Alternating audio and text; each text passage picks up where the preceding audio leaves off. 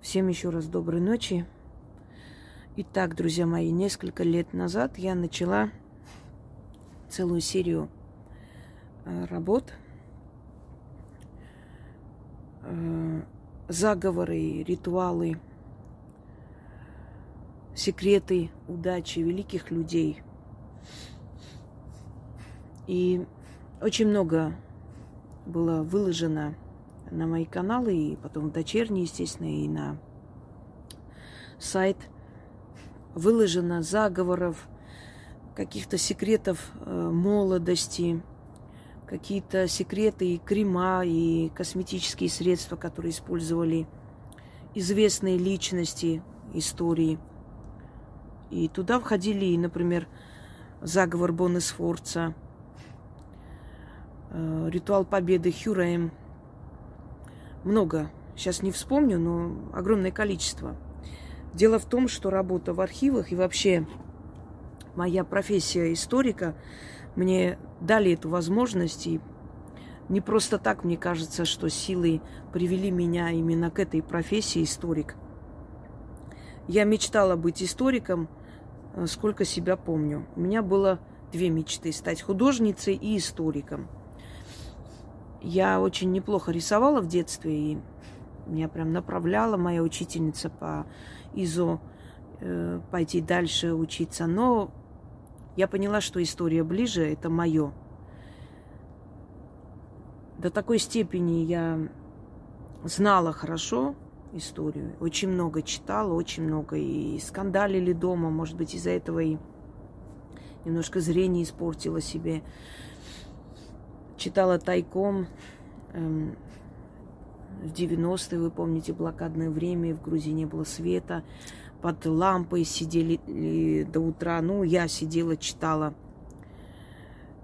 И меня учителя просили новую тему рассказывать. Потому что знали, что я эту тему уже знаю. Вот э, история это мое, знаете, и я вся пронизана этой историей. Потом изучала политологию, и мне кажется, что мои политические, э, скажем так, анонсы, да, они весьма такие неплохие. И очень часто бывает, что эти прогнозы сбываются, потому что Понимаете, исторические процессы, они имеют особенность повторяться. Для человека, который с историей не особо знаком, это могут показаться там чудом или как там можно было. Но если соединить, скажем так, мое э, дарование, да, как обычно любят говорить люди, дарование, э, ясновидение, прорицание и плюс исторические знания и знания вообще как исторические процессы происходят и как они часто повторяются, как Индира Ганди говорила, что историк, ой, история это строгий учитель, а люди это ученики, которые никогда не слышат и не следуют истории. То есть это, как она сказала, это плохие ученики. Так и есть. Очень часто история повторяется в, в мире, в мироздании, в жизни. Декорации меняются вместо фаэтонов и там экипажей, значит, появляются машины. Но люди какие были, такие остаются. у людей есть свои страсти, деньги, любовь, постель и прочее. Ну, не меняется человек, и лошадь заменили машиной. Да, пещеру заменили домом, но человек в своих страстях не изменился. Человек может быть добродетельным, человек может быть завистливым, разрушительным, человек может быть предателем, предавать свое отечество, человек может во имя своего отечества идти положить голову на плаху. То есть люди какие были, такие остались. И, естественно, если люди остаются теми же самыми, понятное дело, что временами исторические процессы ну, по новой крутятся и возвращаются на круги свои снова и снова имеют особенность повториться. Итак, сегодня я хочу вам подарить еще один заговор великих людей, точнее великого человека из той самой серии заговоры великих. И я думаю, что многие из вас слышали об этом человеке. Э, император Рима Марк Аврелий. Этот заговор на латине мне попалось когда-то, наверное, на втором курсе, где-то так.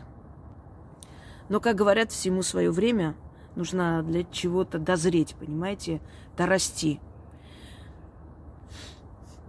Я просто собирала старинные тексты, переписывала, тогда не было еще, не давали копировать особо.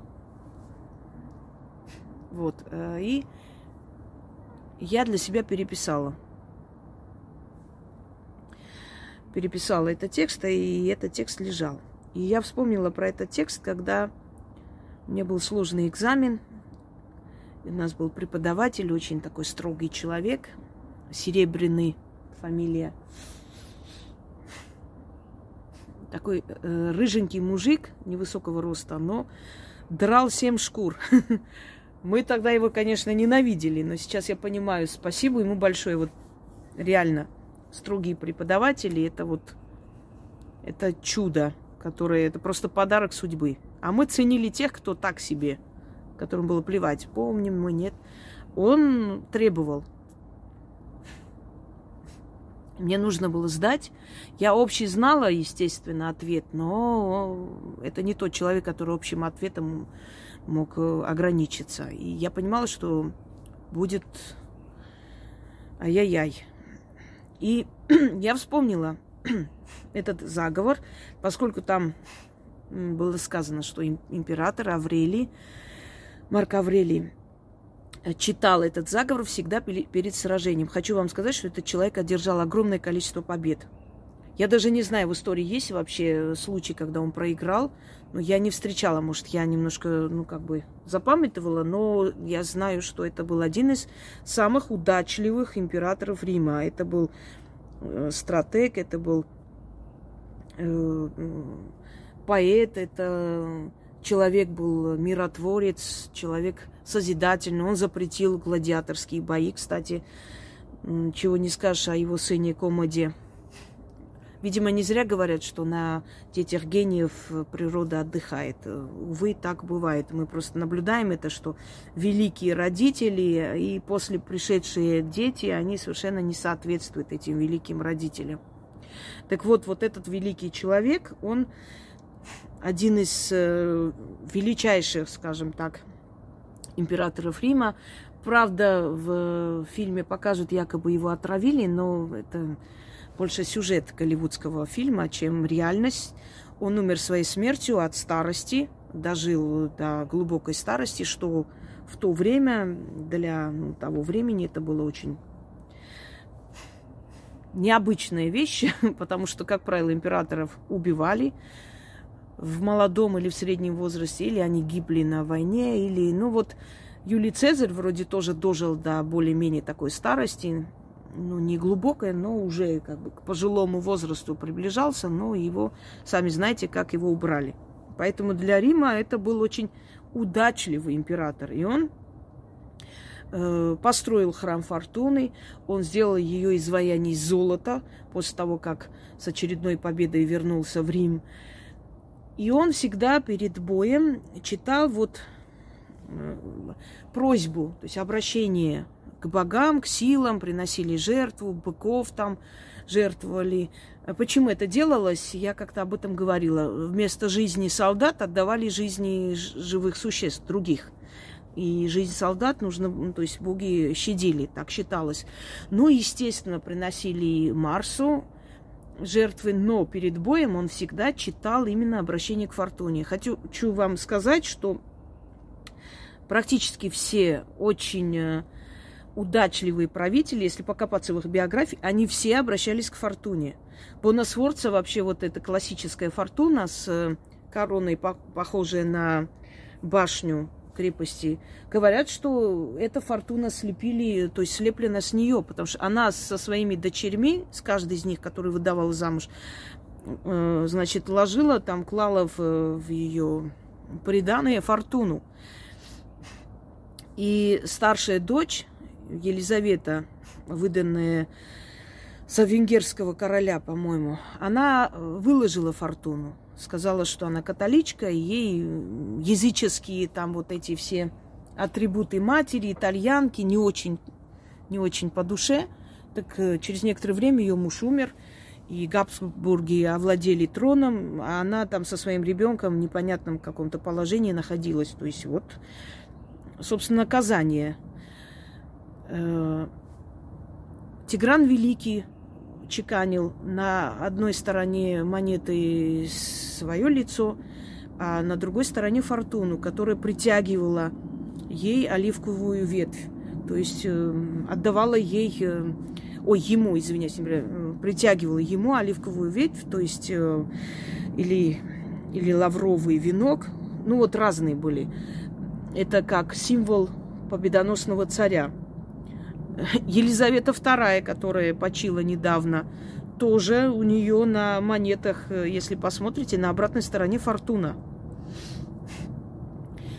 Даже э, сестра Петра Великого, которая вот просто внезапно, нежданно-негаданно, никак не было возможно на Руси правление женщины, бабой, да, были управительницы Руси, были там регенши матери при малолетних сыновьях, но как только сыновья вырастали, сразу же мать отодвигали в сторону. Но чтобы она, сестра царя, даже не жена царская, просто одна из сестер царя, чтобы пришла к власти, то есть, ну, как бы, да, они были малолетние цари, ну, вот так вот. Такое быть не могло. И когда делались раскопки, э, то есть э, более интенсивно изучали ее биографию, у нее очень много таких монеток с изображением фортуны.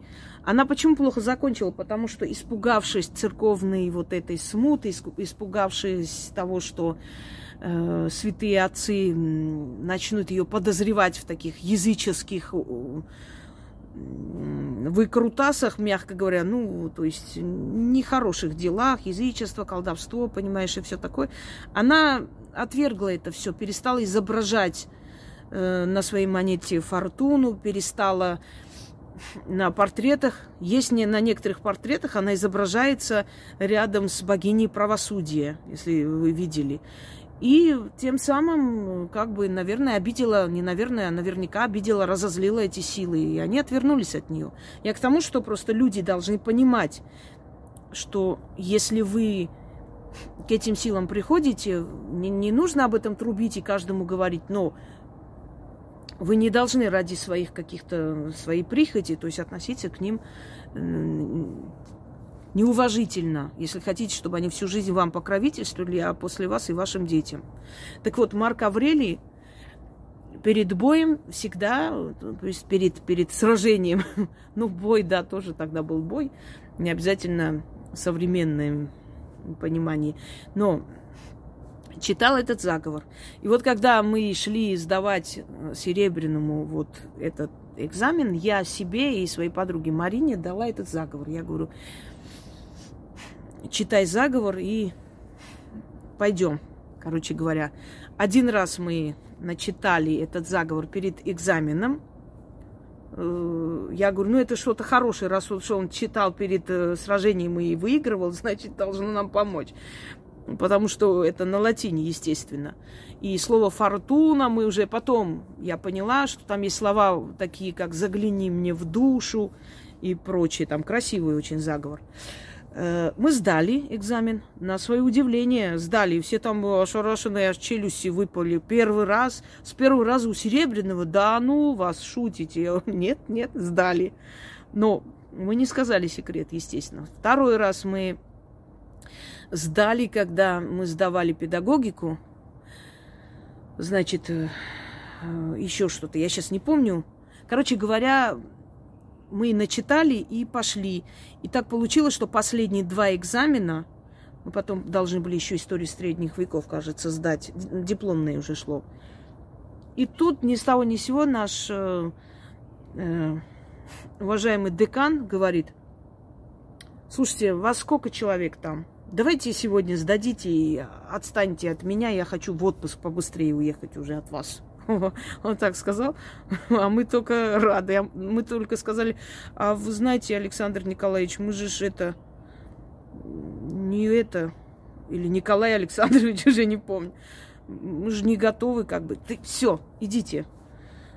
Короче, он был немножко под шофе, радостный такой, все сдали, подарки им там, стол накрыли, они спешили от нас избавиться побыстрее. Мы пошли, быстро сдали и вышли. И вот с того времени я поняла, это хорошая вещь, понимаешь.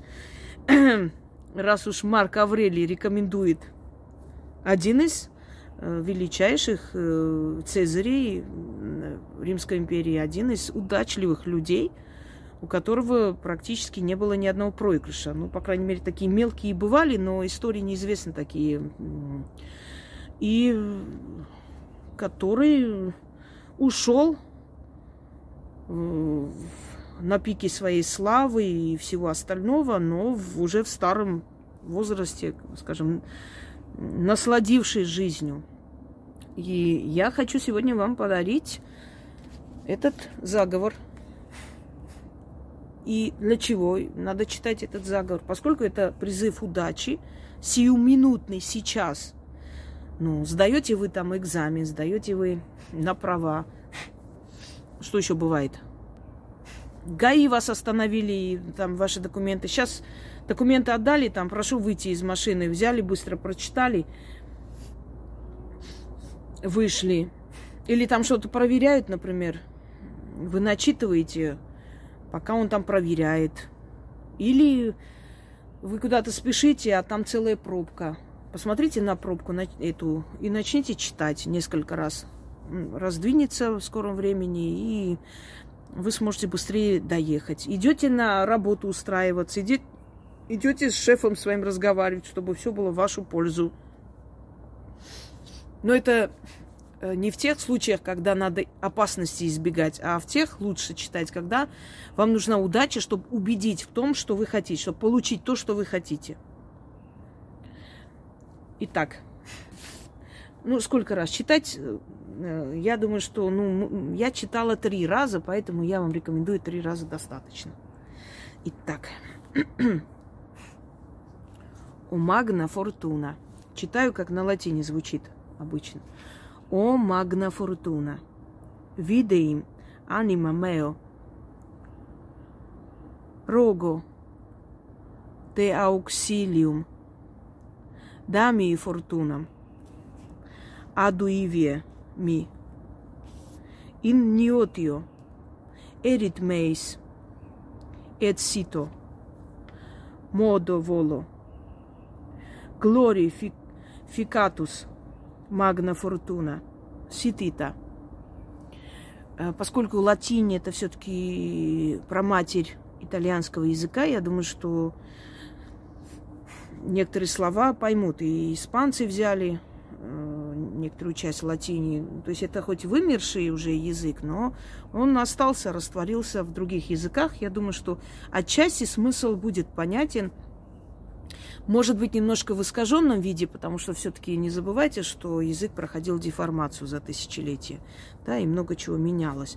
Даже в русском языке, если мы сейчас послушаем речь трехсотлетней там давности, можем многое не понять из этих слов. Итак, O magna fortuna, vide in anima meo.